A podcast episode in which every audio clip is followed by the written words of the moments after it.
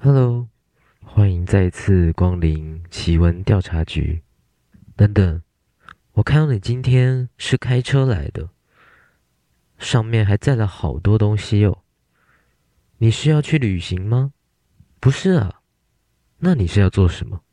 提着那么多大包小包的，不嫌重啊？哦，原来你是要搬家啊？怎么了？现在住的地方不好吗？你说邻居太吵，想要搬到一个比较宁静的地方哦。我还是建议你不要轻易尝试吧。你问我为什么？听完今天的故事，你就会知道为什么了。奇闻调查局创作故事：陌生的邻居。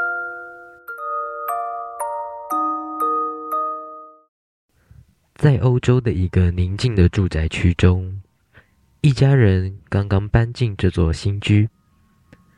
他们经历了漫长的搬家过程，疲惫不堪，渴望在新的环境中获得安宁。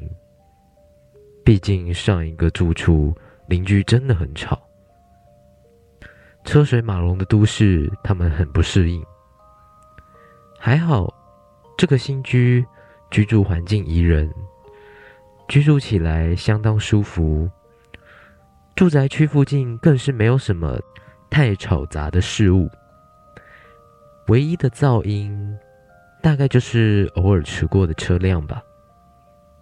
哦，还有啾啾的鸟儿，如果这也算是噪音的话。这家人姓史密斯。这天，史密斯太太出门发现。在离他们家略远的一处街角，有一座宏伟的豪宅。你们有没有发现，你家附近的豪宅啊？它超漂亮的，好奇是谁住在那里啊？起初，他也只是与家人分享，也不太在意。然而不久之后，他们开始注意到街角那座豪宅的奇怪现象。每当夜幕降临，他们会听到声音从那座豪宅传出，听起来像是低语和呻吟，伴随着既奇怪又扭曲的声音。史密斯一家对这种声音感到困惑，并开始观察那座豪宅。他们发现。无论白天晚上，窗户里总是一片漆黑，除了一盏偶尔透出的微弱红色灯光，似乎房子里再无其他光源。史密斯先生甚至曾经多次找理由登门拜访豪宅的主人，想要一探究竟，却始终无人替他开门。他还感觉豪宅的深处，一双眼在凝视着他。这种景象让史密斯一家感到寒意，一些些的恐惧也引起了他们的好奇心。夜深人静的一个晚上，他们决定偷偷潜入那座豪宅，探索其中的秘密。由史密斯先生。带着大儿子一起前往。他们先是爬过了不比人高多少的木质篱笆，尝试转开正门的喇叭锁。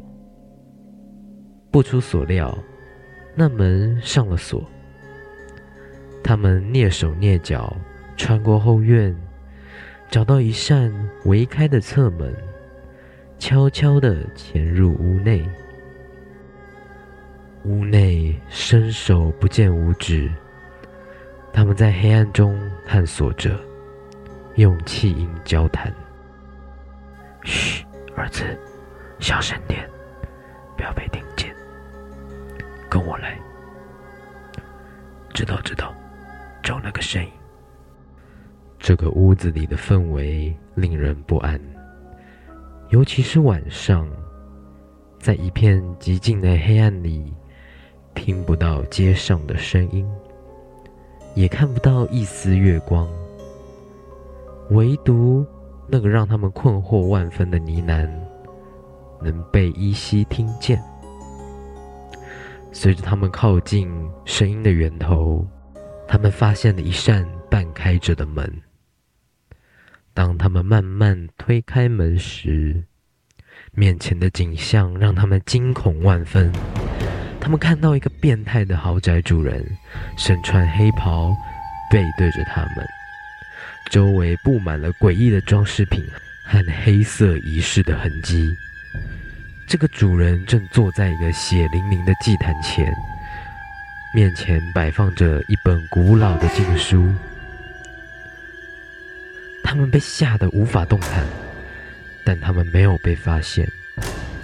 父子二人索性趁着原路悄悄返回。一路上，他们心跳加速，扑通扑通的声音让他们都怕得仿佛现实中能听到心跳声一样。这一晚充斥着恐惧。好的，先生女士，你们先别急。你们说的豪宅究竟在哪里？可否再讲述一遍？回到家后，他们决定揭露这个可怕的真相。他们向当地的警长威廉报案，提供了所有的细节和证据。然而，威廉警长却回复他们说，在街角并没有任何豪宅存在，甚至他们说的该区域根本没有人住过。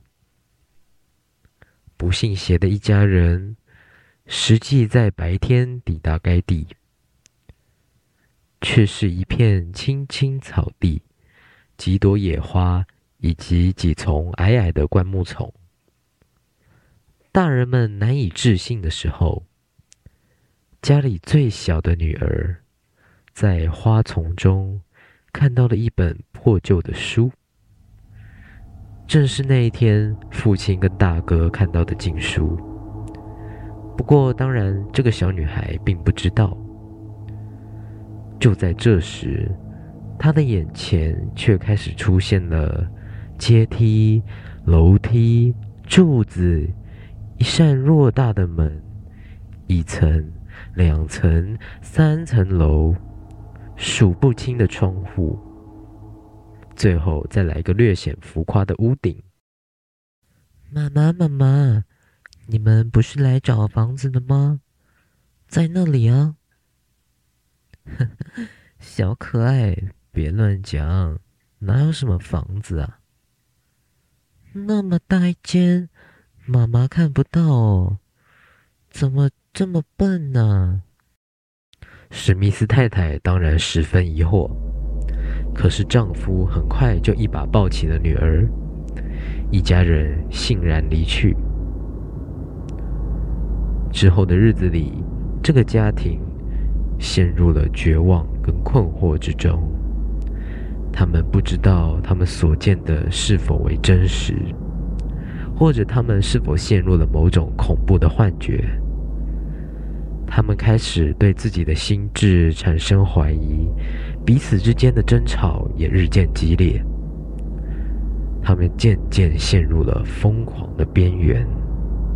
每天晚上，那个呢喃似乎依然能被听见，邪教仪式更是回荡在父亲跟大儿子的脑袋里。最后，他们只好趁着自己还保有一丝理智的时候，搬离了那个住宅区。那时，他们才发现，住宅区之所以宁静，是因为原先只有一户人家，就是他们自己。唉。又一个可悲的家庭啊！威廉警长看着史密斯一家的离去，将事件记录在一个小笔记本上，而笔记本的前几页早已经写满了无数笔类似的事件。